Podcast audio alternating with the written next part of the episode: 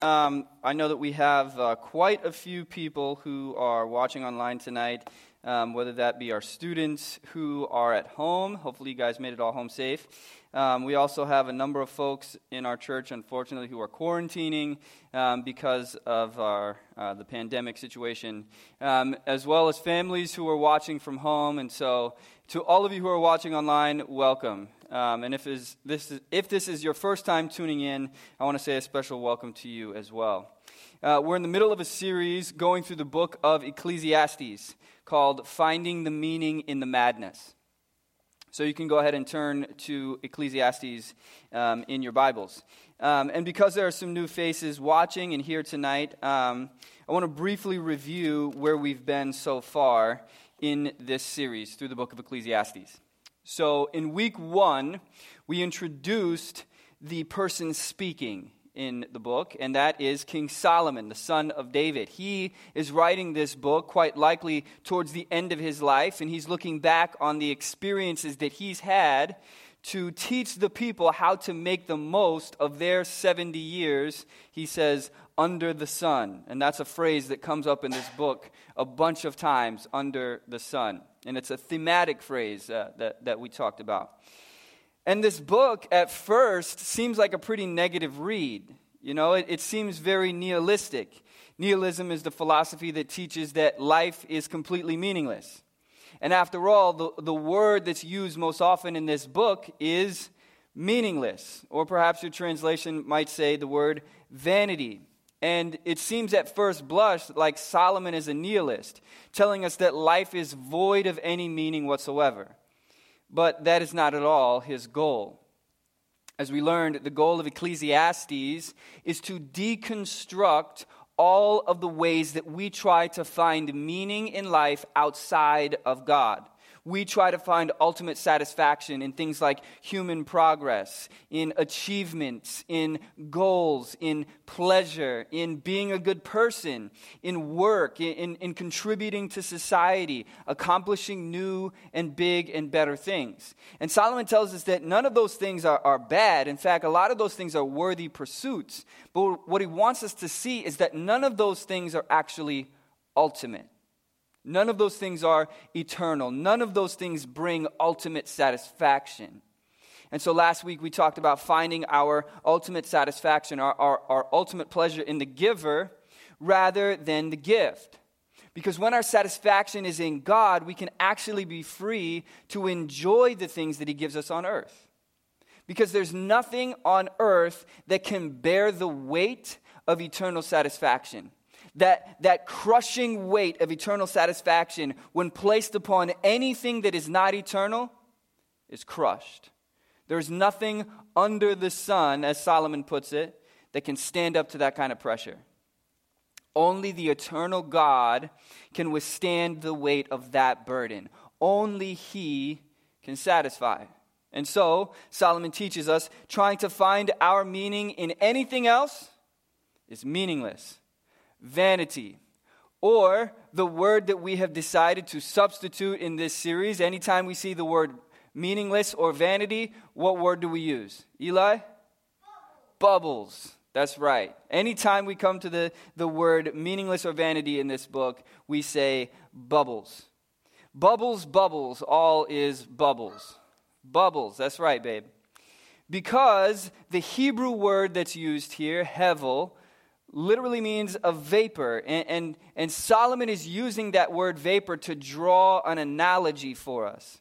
He's saying that everything is transient, nothing is permanent here under the sun, everything is impossible to grasp. Just when you think that you've got it, it pops. It's impossible to build eternity on it because it's here one moment and, and it's gone the next. And, and again, he's not saying that these are bad things. He's saying that these things are floating away. And if you try to spend your time under the sun finding yourself in those things, you're going to find yourself at the end of your life having gained nothing because the bubbles have all floated away or popped. And so he tells us that the purpose of life is to please God. And when we do that, it's at that point that we can find enjoyment in our toil there is beauty in the bubbles because we know that the bubbles is not all that there is. So tonight we turn our attention to chapter 3. And Solomon here is going to deconstruct for us an idol that quite likely every single one of us has in our lives. We may not all be trying to find ourselves in the same things, and we're all different people. We have different passions, different interests, different strengths and weaknesses. And so there may be some of us that are trying to find ourselves in our work. Maybe some of us are trying to find ourselves in pleasure. Maybe some of us are trying to find our meaning in being a good person. But in chapter 3, Solomon is quite likely going to hit every single one of us right between the eyes. Um, in September 2018, CNN published an article describing a world that is full of buttons that do not work. Our world, this article says, is filled with non functioning buttons. The author, Jacopo Cristo, tells us that quite likely every single one of us has pushed buttons many times that don't actually do anything. And, and these buttons are called placebo buttons. Placebo buttons. In other words, they're buttons that we press thinking that we're accomplishing something, but we actually aren't. And so Crispo says, here's some examples. And, and, I confess to you as I give you these examples that I'm sorry some of this might frustrate you, okay? Spoiler alert, what I'm about to tell you may upset you, okay? Have you ever been walking downtown in a city and you come to a crosswalk and, and you see a nice white sign with a picture of a pedestrian on it and an invitation on it that says, push button to cross? You reach over and you press it. And then you wait for the light to change.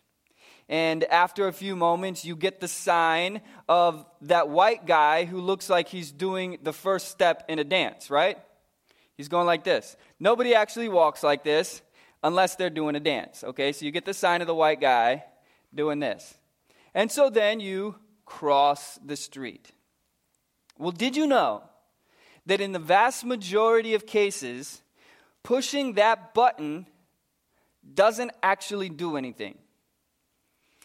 it doesn't make the light change any faster. In fact, it accomplishes literally nothing. In New York City, for example, there are approximately 1,000 crosswalk buttons. But according to the city's Department of Transportation, only about 100 of those buttons actually function. Now, by function,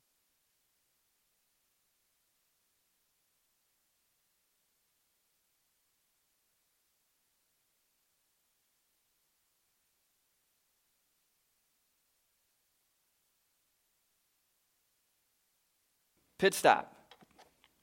Boom. I did better than last time. okay, so only about 100 of those buttons in New York City actually function. And by function, what we mean is changing the timing of the light. They function in the sense of lighting up and making noise, but they don't actually do anything. Only about 10% make a difference in how long a person is going to wait to cross the street. As late as 2004, about 750 of them were still functional. But since then, that number has steadily decreased. Things like worsening traffic and higher congestion, those things are controlled by advanced algorithms and advanced automated systems and traffic sensors. But instead of the city getting rid of the crosswalk buttons, they simply decided to just turn off their functionality. Similar reports and corresponding numbers have been confirmed in other major cities like Boston, Dallas, and Seattle. And then in 2010, ABC News did a study on this very thing. And they looked at the cities of Austin, Texas, Gainesville, Florida, and Syracuse, New York. And in these three cities, the actual number of functioning crosswalk buttons is one. Literally one. So if you find yourself in Syracuse, chances are you are not going to be pushing the one button that makes a difference. In London, that number is zero. Okay? London has 6,000 crosswalks. None of them have functioning crosswalk buttons. If you push the button, you'll get a little sign that lights up that says, wait. And that makes you believe, okay, the system knows that I'm here, it's going to change it. But it doesn't make the traffic light change any faster. It's only a placebo button. Okay? Here's another one. Raise your hand if you have ever ridden on an elevator. Yep, that's all of us. We've all been on an elevator. So you get on the elevator, you know where you're going, you know that nobody else is approaching, and so you do what any rational person does in that situation. After all, we're busy people, we don't have time to wait, and so you reach down and you push the closed doors button. We've all pushed the closed doors button. Well, I have terrible news for you. That button doesn't do anything it almost certainly does not even work.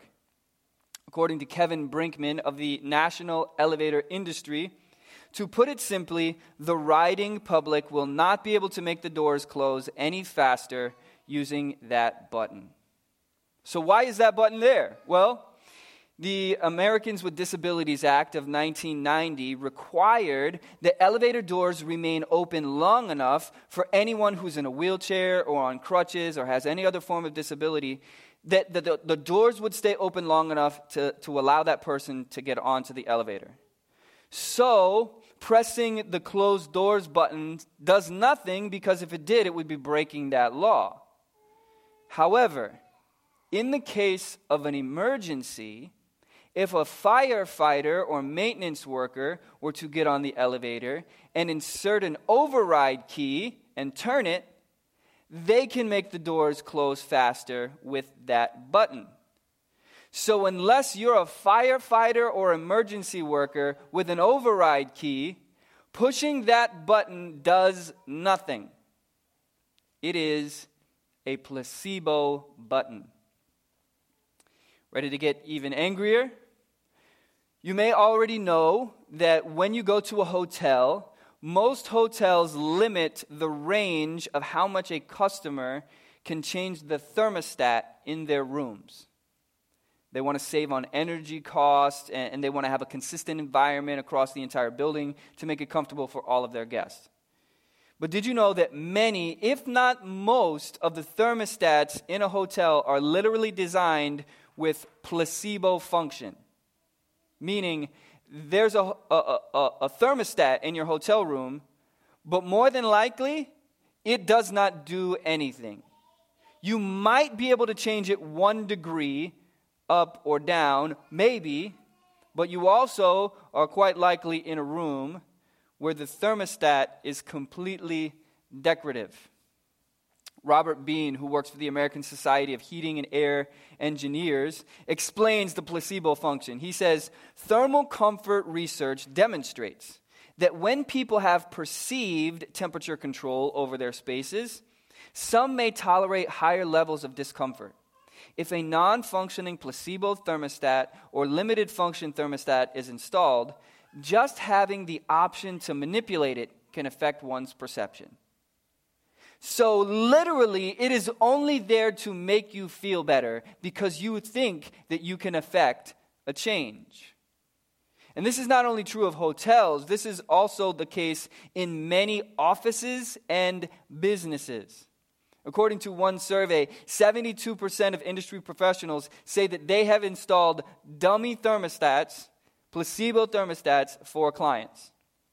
One of them is quoted as saying, Thermal comfort is 90% mental and 10% physical. so they know, they know for sure that they're pulling the wool over your eyes. In an article in the Wall Street Journal in 2003, one HVAC specialist uh, claimed that 90% of office thermostats are fake. And some companies even install noise generators to complete the illusion, right? So you go over and you're like, man, I'm feeling really hot. I need to change the, the thermostat to turn on the AC. And so you reach over and you turn the temperature down. And then you hear a noise. You hear it start to whir. You, you hear air beginning to move. You think that it's the AC turning on, but really, It's just a tiny fan that the company has installed to turn on when that dummy thermostat is, is, is pushed so that you can hear it and believe that you have adjusted the thermostat. It is a dirty little deceptive placebo button. In the 1970s, Harvard researcher Ellen Langer coined the term the illusion of control. And she says, taking action leads people to feel a sense of control over a situation. And that feels good rather than just being a passive bystander. Doing something typically feels better than doing nothing. So, subsequent researchers after Ellen Langer have corroborated this so called illusion of control. And they've done a number of, of experiments uh, to demonstrate this. For example, participants in a lottery experiment believed that they had more control over the outcome if they chose their own numbers rather than having them randomly assigned. People believe they are less likely to get in a car accident if they're driving rather than being in the passenger seat. In the game of craps, gamblers tend to throw the dice harder when they need higher numbers, evidencing an implicit belief that skill in rolling dice can somehow change the control of their fortune. Time and time again, research has demonstrated that intelligence, knowledge, and reason notwithstanding, people often believe that they have control over events in their lives, even when such control is impossible. After all, haven't we all approached an elevator, seen that the up or down button is already lit, but we press it anyway? It's already, already been pressed. We press it anyway, and we do it because we believe that it accomplished something. And when the doors open, we believe that it happened quicker because of what I did.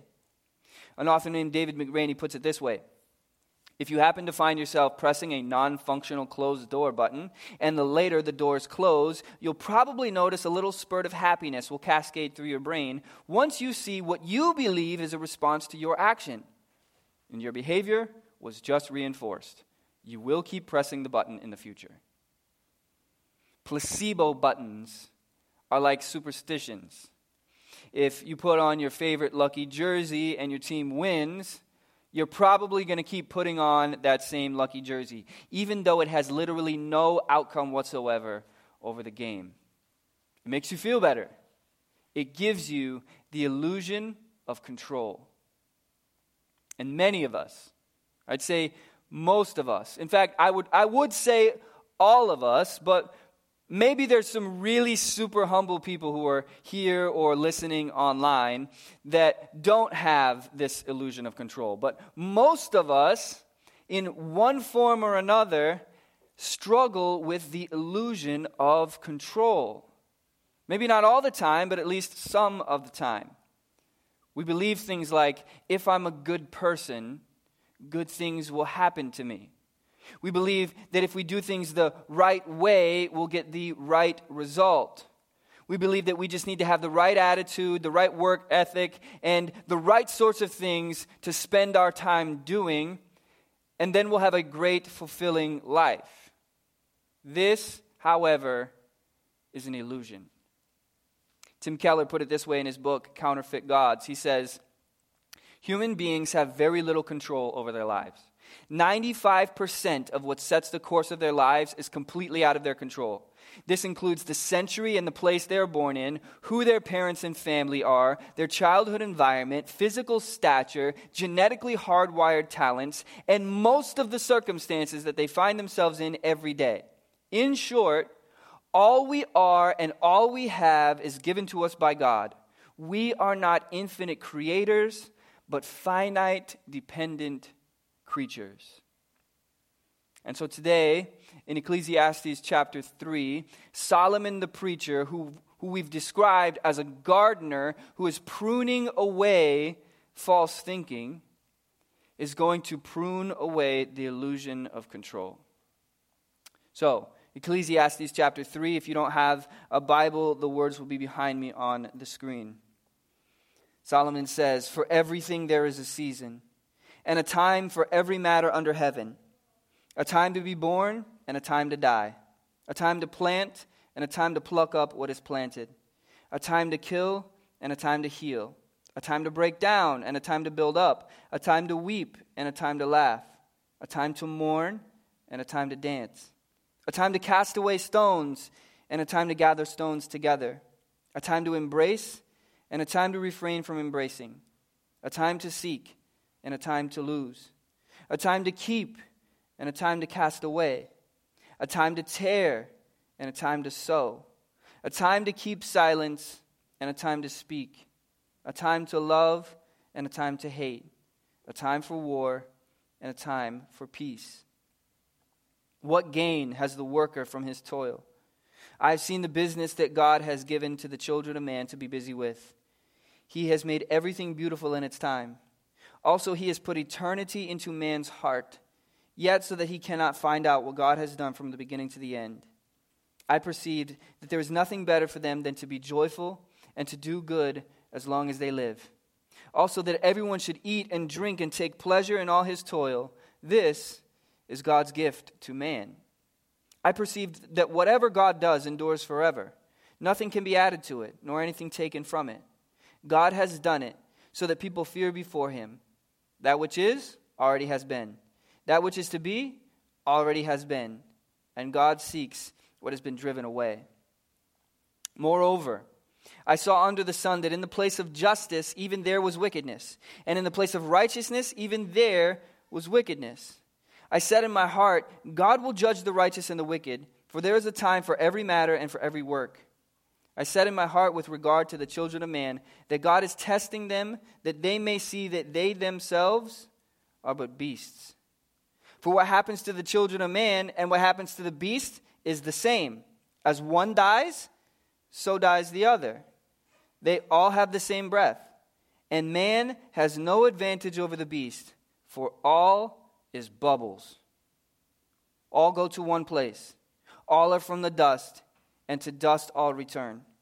Who knows whether the spirit of man goes upward and the spirit of the beast goes down into the earth? So I saw that there was nothing better that a man should enjoy his work, for that is his lot. Who can bring him to see what will be after him? So, what we're going to do is we're going to take this chapter and we're actually going to study it in the wrong order. We're going to go section one, then section three, then section two. And so we're, we're flipping the order around. And, and the reason why we're going to do that is because I want to build us toward uh, an easy to understand conclusion. So we'll, we'll first look at verses 1 through 8, then we'll look at verses 16 through 22, then verses 9 through 15. Verses 1 through 8 are some of the most commonly quoted passages in the book of Ecclesiastes.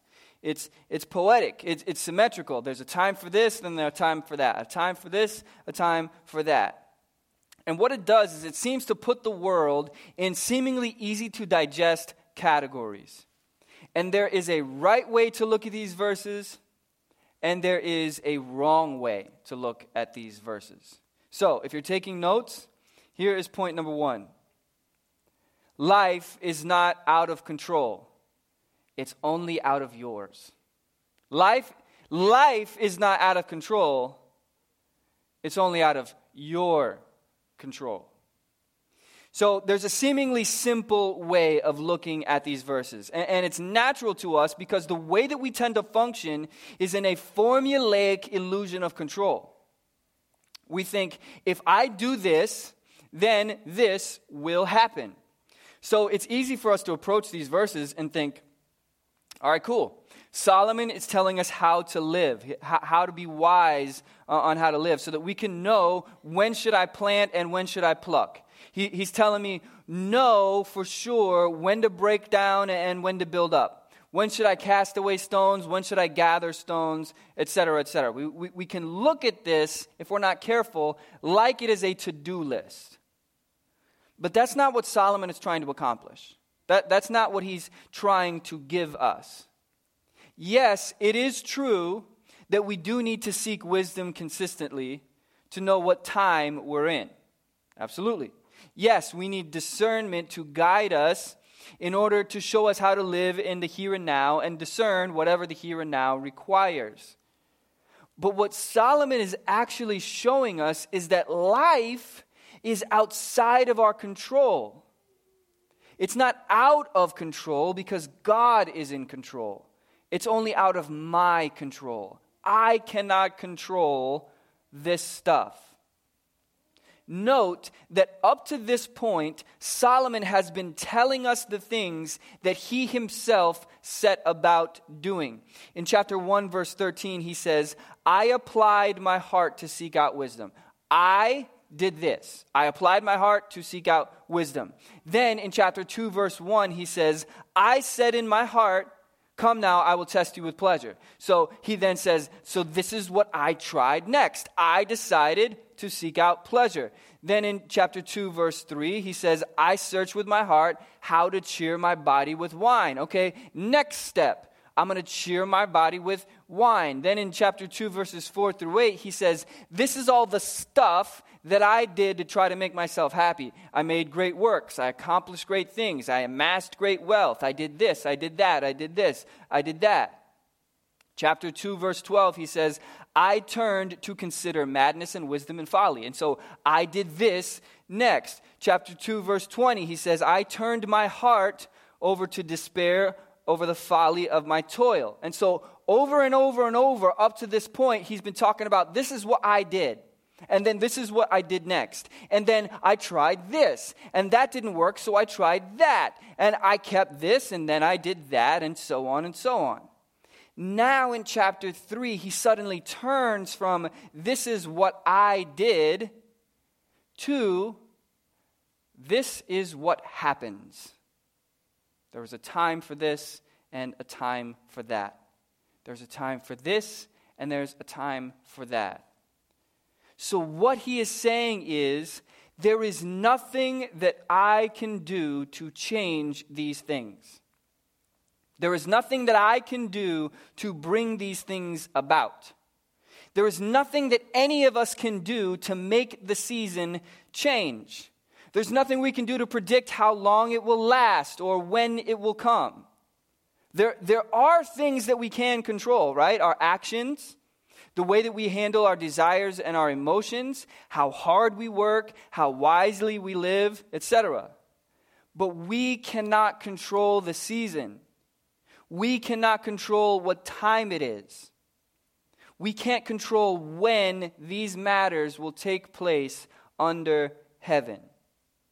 Now, we can be assured that these things will happen, but it's not up to us when they happen. We do not get to decide when to be born or when to die. We don't get to decide when we're going to have to weep and then when we're going to be able to laugh at the end of that time. We don't get to control what other people are going to do that leaves us in a time where we're no longer embracing. And so Solomon here is telling us you need to accept that there are simply things that are beyond your control. It is up to God what happens when. We spend a lot of our energy trying to create a future for ourselves. We spend a lot of, uh, of, of, of work and planning and effort trying to write our own story. But ultimately, we don't change the story. Ultimately, we don't change the future. These seasons are going to come and go completely outside of our control. So, the idol that Solomon is trying to root out in our hearts is the idol of control. The way that we're trying to find meaning outside of God by pretending that we are in control A commentator named Bill Baldwin points out that this passage is not prescriptive, but rather descriptive. And this was a, a, a, an element of scripture interpretation that we talked about a, a, couple of series ago. That sometimes you have to approach the Bible and, and figure out is this telling me what to do, or is this just telling me how it is? And this is a passage that is not telling us what to do, it's a passage that's telling us how it is. So the preacher is not telling you there's a time that you should set about doing all of these things and that your happiness depends on knowing what to do when. That, that, that's not what's, what's happening. Rather, he is saying God has already appointed times when this stuff is going to happen to you, whether you like it or not.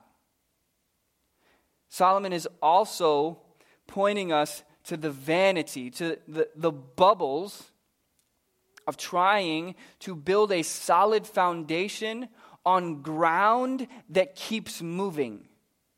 You can't build a solid foundation on ground that keeps moving. So, what he's saying here is there is nothing under the sun that lasts. So, you cannot build a lasting hope on any of this stuff. You can't try to build lasting hope on laughter because at some point there's going to come a time of mourning. And you can't control whether that, well, when that's going to be or whether or not it's going to happen. You can't set your lasting hope on peace because at some point war is going to come, whether you want it to or not. You can't set your hope on any human relationship, on a friendship, on a romance, on a marriage, on a, on a business partnership. You can't set your hope on a human relationship because at some point that person is going to let you down and you're going to be in a time where you're refraining from embracing. And so you have to accept the fact that you are not in control of the time and the seasons. God is. Last week um, during BCM, I was talking about some of these things, and Stephanie made a comment that resonated with me. She was talking about having the illusion of control, and she was talking about how she was planning out her school year. And, and she was planning out what she was going to do and, and what she was going to accomplish. And she said, I had everything, I had everything listed out. The one thing that I didn't have on my list was a worldwide pandemic. And I kind of chuckled and I was like, that's, that's true of all of us, right? We all had an idea of this is what I'm going to do in 2020. And then 2020, over and over and over, kept showing us sorry, you're not in control. I have another thing to twist your plans. 2020 is a meme, right? All of us are going to look at this year and go, yeah, I'm glad that is over. We can all identify with this. We, we can identify with having a, a deeper sense of, uh, uh, of being out of control. During this time, people have lost their jobs. Plans have been made and canceled 10 billion times. Okay? My, my brother and sister in law over here, uh, they just got married, and their wedding was a backup wedding plan, and then their honeymoon was a backup to a backup to a backup to a what are we going to do now because all of our other plans have been canceled. Every single one of us has and, and, continues to grapple with the inescapable uncertainty of our future. But here's the thing this, this pandemic has not taken away our control, okay? The pandemic has taken away the illusion of control. It hasn't created the situation, it has highlighted it for us. It has turned our attention and woken us up to, opened our eyes to the fact oh, I actually am not in control of my life. It has highlighted the fact that whatever placebo buttons we've been trying to push in life, it hasn't changed a thing. Because we're living in a world that does not answer to us living in a world that I can't control with the push of these buttons. But Solomon isn't saying that the world doesn't answer to anyone. He's not saying that life is completely meaningless and random. In fact, he shows us it's the opposite of random. As we can see, it's very structured, right? There are set times and set seasons. There are consistent patterns designed to come about at clearly designed intervals. So we can't just throw up our hands and say, no one can ever find meaning in anything. Instead, we're to turn our eyes upward to look at the one who is in control at every given moment. We are to trust every single day in the person who designed the system and the symmetry. He knows the perfect time for anything and everything.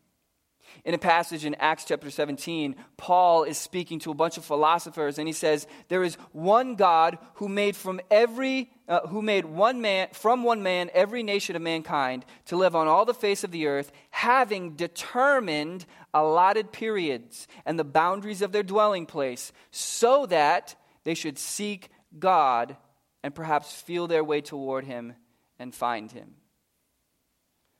So, God does not give us this list to tell us to figure out what to do and how to bring these things about. He is setting up these times in order to draw our attention upward and place our trust in Him. Because I don't know what tomorrow will bring, but He does. I'm reminded of a, a video that I saw on Facebook one time. And this video was a, a humorous take on parenting. So, this video, there, there's this dad, and he is a dad who likes to play video games. And so, he found a way to keep his children occupied so that he could continue playing video games undisturbed. He handed each of his kids a controller and told them that they were playing the game with him. And so he starts the game, and all three of them are pushing the buttons on their controllers. And they're all cheering. And, and, and, when things go well, when they shoot the bad guys, everyone's like, oh, yeah, we're doing such a great job. And he's encouraging them, good job, kids, good job, kids. But what the kids don't realize is that their controllers aren't plugged in. He's given them placebo controllers. They think they're playing the game. They think that, that when they're, they're scoring points, they're the ones doing it, but dad is really the only one who's playing. And we kind of watch this video and we laugh and we're like, smart dad, dumb kids. But that's how it is with us in our lives. Now, I'm not trying to say that our actions every single day are literally meaningless. Our controller isn't plugged in. We're accomplishing nothing. What I am trying to say is let's not get confused who is actually running the game. It's not me, it's dad. Dad is controlling the game. Have you ever noticed that when things don't go our way, we rage out? We, we lose our tempers because the formula didn't work.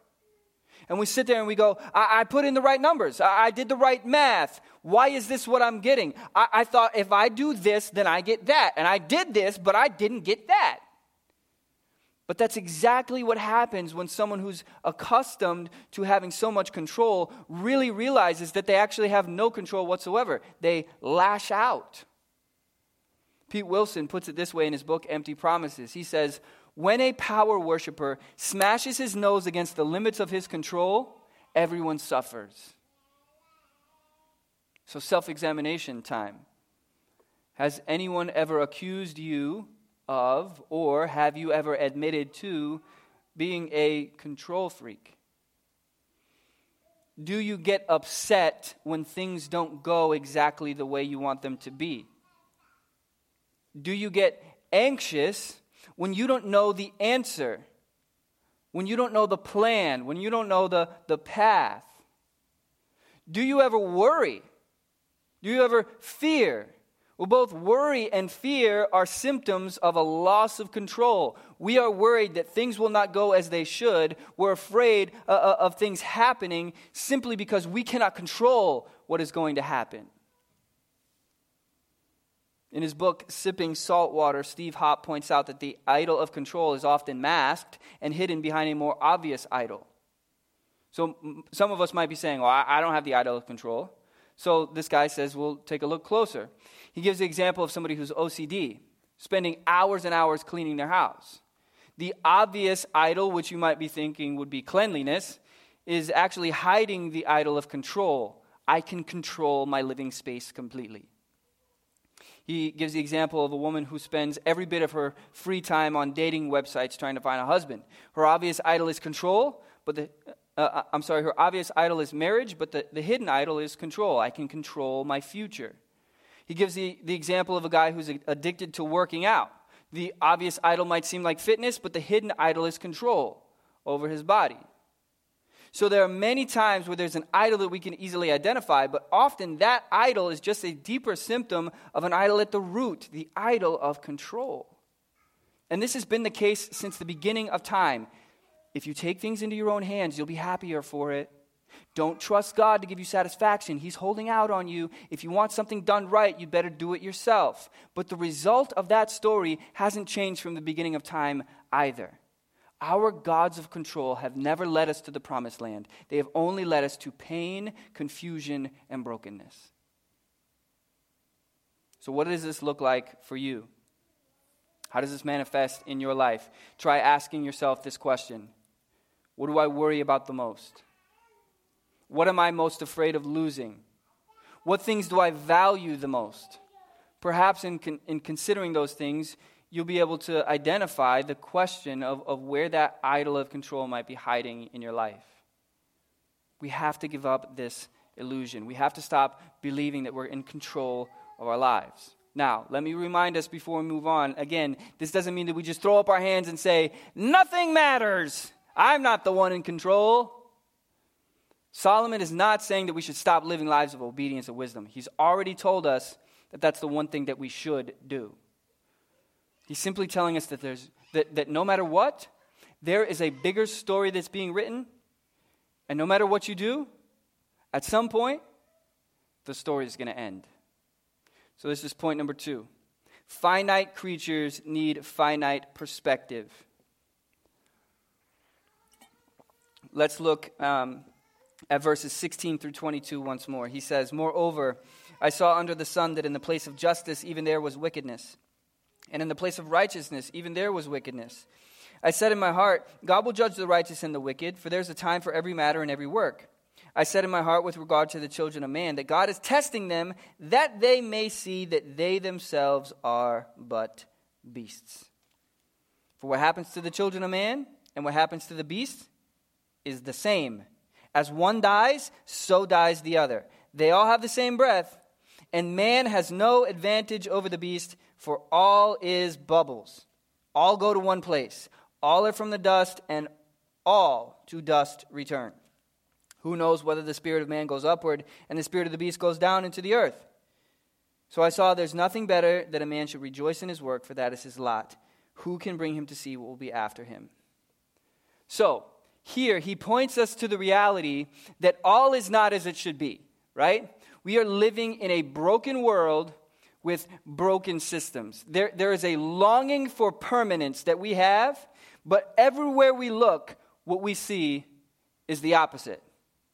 Every single one of us is going to die. Period. Yes, it's a little creepy. I'm sorry. But it's the truth. Solomon is, is pointing us to the fact that death is coming for us all. And anything you do to try to avoid that reality is a placebo button. Health and wellness and fitness? Well, if that's a way that you're trying to use to push off the inevitable aging and death, it's a placebo button. Advances in science to extend our lives or, or, or give us improvements of quality of life placebo button. Accomplishing things that will be historically significant, which give your name a lasting legacy that extends beyond even your own life. Placebo button, because you will not be around to enjoy it. Like I said before, if you're lucky, most of us are going to be forgotten, okay? A hundred years from now, nobody will know that we even existed. If you're lucky, a hundred years from now, you might be the answer on some 13 year old's history test. Hooray! So what? Placebo button. Solomon promises us that every single one of us, no matter who we are, no matter what we accomplish, is going to die. You cannot control this reality. You cannot change it. Sooner or later, it's coming. So, are you ready for that inevitable reality? God uses the guarantee of death as a way to remind us that we are created, finite beings. We cannot ever progress as a human race beyond the promise of death. We can't do that. There is only one person who can make us eternal Him. Verse 21, uh, we might read and, and say, well, what's going on here? Where he says, Who knows whether the spirit of the man goes upward and the spirit of the beast goes down into the earth? Does it seem like Solomon is just kind of wondering what happens after death? Who knows? That's not what's actually going on. He's, he's not saying, Is there an afterlife? Who knows? Because he's already discussed the reality of eternity on, on several occasions. And remember the phrase, under the sun. He, he uses this phrase because he's drawing a contrast between what happens under the sun and what is eternal. And so, what he's doing here is he's reminding us if all of life is just what happens under the sun, what makes us any different than animals? They breathe, we breathe. They die, we die. Their bodies decompose, our bodies decompose. We're the same in that sense, the same situation. So, one commentator put it this way he says, The distinction between man and beast is annulled by death. The former's boasted superiority, his power of conceiving and planning, his greatness, skill, strength, and cunning all come under the category of vanity, as they cannot ward off the inevitable blow. So, mankind believes that he is actually greater than what he truly is. If, in fact, we are not eternal beings, as secular humanism teaches, what Solomon is saying then is if we're not eternal beings, we are no different than the animals. So if you believe that mankind has any kind of intrinsic value, it has to come from somewhere. And that somewhere can't be anywhere under the sun. There can be nothing under the sun. If this is all that there is, if under the sun is all we get, then nothing here can bring us value beyond a beast. So, in asking who knows, Solomon is putting himself in the position of someone who doesn't have eternal perspective. He's saying, if that's you, how are you supposed to know what happens next? He's forcing you to examine the logical conclusions of your worldview. And he says in verse 22 So I saw that there's nothing better than a man should rejoice in his work, for that is his lot. Who can bring him to see what will be after him? This is another reminder that he gives us to have eternal perspective by rejoicing in the fact that God has given you a life. No matter what it is, no matter what you have, because it's not up to you what comes after you, you rejoice in it. So, we have to close by looking at this eternal perspective. Point number three God is in control and He has created us for eternity. God is in control and He has created us for eternity. Look once more at verses 9 through 15. He says, What gain has the worker from his toil? I have seen the business that God has given to the children of man to be busy with. He has made everything beautiful in its time. There's a time for this and a time for that, a time for this and a time for that, a time for this and a time for that. He has made everything beautiful in its time.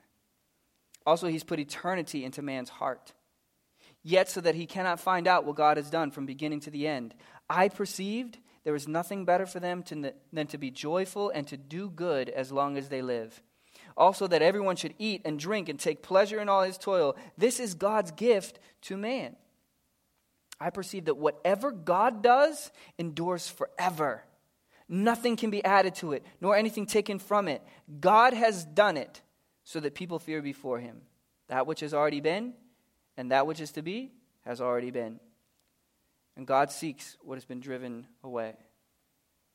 So, very clearly, there in, in verse 11, Solomon says, God has put eternity into our hearts.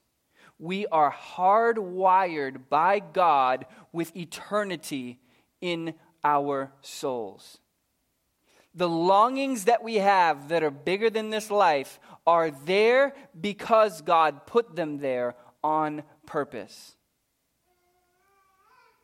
And so, no matter what time we are currently in the middle of, whether it's time to weep or time to laugh, it is always with eternity in our hearts, knowing that this time will not last, but eternity will. Eternity will. C.S. Lewis, when he was talking about this very thing, pointed to the fact that our souls hunger for things that this world cannot satisfy. He, he says, If I'm hungry, that tells me that there's something that can satisfy my stomach food. If I'm thirsty, that, that tells me that there's a reality of something that can quench my thirst water. So if my soul longs for things that this world cannot satisfy, it points me to the reality of something that is beyond, that only that can satisfy what I long for. That's exactly what Solomon is telling us here. He's saying that we have to stop pushing placebo buttons Stop pushing placebo buttons to try to give us meaning under the sun. God is the only one that can give those buttons any type of function.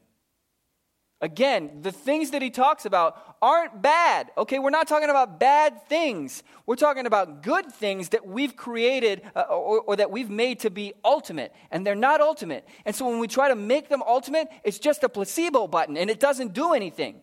But it's not that the thing is bad. The thing is actually good. We just have to have the right perspective, the perspective of eternity. And when we have the, the eternal perspective, God gives those buttons actual function. Look at some of the things that he points at. In verse 9, he talks about work. What has the worker gained from his toil? Okay? He's already talked previously about how work is just bubbles if that's all that, that there is under the sun. So he talks about work. In verse 13, he talks about eating, drinking, and pleasure. That was all of chapter 2. So these are things that he's talked about before that, in and of themselves, if we try to make them ultimate, are just bubbles. But then he says that God makes everything beautiful in its time. God determines in his timing when these things are to be beautiful. So, I'm not the one pushing the crosswalk button. Because if I'm the one who's pushing it, it doesn't do anything. I'm not the one who's pushing the closed doors button on the elevator because when I push it, it doesn't do anything. If I push on pleasure, if I push on work, if I push on anything else under the sun, it doesn't do anything because it's a placebo. But when God pushes it, then it actually does something. He has the override key. Everything can become beautiful when God is the one we are trusting to be in control. If I'm riding on an elevator with God, I know that He can push that button and it's going to do something. And I can enjoy the, the doors closing a bit faster. Isn't it true that we spend so much time every single day always wanting to be in the next season.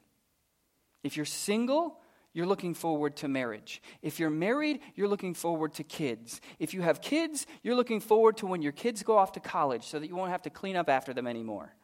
If, if your kids are now in college, you're looking forward for them to get married. And when they get married, you're looking forward to, to them having grandkids. On and on and on. Whatever season we're in, so often what we do is we say, the next thing is going to make me happy. And then we're in that thing and we go, actually, it's the next thing that's going to make us happy. We're always looking to the next time, the next season. Rarely do we pause and stop and just enjoy today. When I'm not the one who has to push the buttons, when I'm not the one who's in control of whatever season I'm in, when I'm trusting in God, it's only at that point that I can actually enjoy and be content in whatever today is. I don't have to wait for the season to change to be happy because I know that this season is not eternity. I'm satisfied in the one who controls these things, so bring what may come, I'm going to be content. Philosopher Blaise Pascal put it this way as we are always preparing to be happy, it is inevitable that we should never be so. If we're always just preparing to be happy when the next thing comes, we never are actually happy. We can only have that satisfaction in an unchanging, eternal God. And so he says in verse 12, I perceive there's nothing better for them than to be joyful and to do good as long as they live. Whatever time it is, be joyful and do good because God is in control, not you. You don't just throw up your hands and say, ah, it's, oh, it's meaningless, it's nothing. He says, no, you trust in the God that's in control, and then be joyful and do good. Eat and drink and be merry. Let everyone eat and drink and take pleasure in his toil because this is God's gift to man. When you have the right perspective, you can be content no matter what time it is. Now, this will only be possible if God is the one who is running your life. See, there's a difference between acknowledging the reality of God, saying, Oh, yeah, I, I believe that God is out there, even admitting that the Bible is true and giving God control of your life. There's a difference between those two. And, and, so many of us think, well, being a Christian is about believing in God. Well, James chapter 5 talks about the demons, and he says, even the demons believe that there is one God. And they shudder in fear because of it, because they know what is true. Satan himself has no question about whether or not God is real. But Satan is not surrendered to the control of God over his life. So, our belief in God must be so much more than a mental acknowledgement of his existence or his truth. He has to be the, ones, the one with the keys to your life. If we are going to have eternal perspective, if we're going to be satisfied, if we're going to be happy, we must surrender the control of our lives to Jesus Christ. And that is what he died to purchase for us eternal joy and eternal freedom. Do not let this message pass over you without considering have I given God control? Or do I just believe? Do I just mentally acknowledge? Do I, do I know that He's out there? And, and maybe even we have a friendly disposition. I like Him and I think He likes me, and, and I do certain good churchy things like reading my Bible sometimes, going to church sometimes. We're good, right, God? No we must give him the control of our lives because when we surrender, when we give him that, it's at that point that he says, Eat and drink and take pleasure in your toil because God has given you that gift. Let's pray. God, thank you so much for the truth of your word. God, thank you for giving us this message, Lord, that calls us to surrender, that calls us to realize we are not the ones in charge. God, I pray that if there's anyone here or anyone watching on Facebook right now or, or listening to the podcast later on, if there's anyone, Lord, who has not come to that place of surrender, God, I pray that you would call them to yourself right now. Lord, that your spirit would speak to each one of them and say, lay down the control of your life. Give it to me. I love you enough to die for you. Lord, may tonight be the night that they place their trust in the work of Jesus Christ. Lord, I pray for all of us as, as every single one of us battles against this illusion of control, this, this idol of control. For all of us that might be pushing placebo buttons in whatever places. God, I pray that you would show each one of us what those places are. Convict us, Lord. Help us to see and discern what our placebo buttons are. God, I pray that you would help us to lay those things down, to stop pushing them over and over, thinking that we're going to get a different result. Help us to lay those things down and put our trust in you, our satisfaction in you. Lord, we know that you are the one who is in control. And I pray that every single one of us would submit to that control in our lives. We pray all of this in Jesus' name. Amen.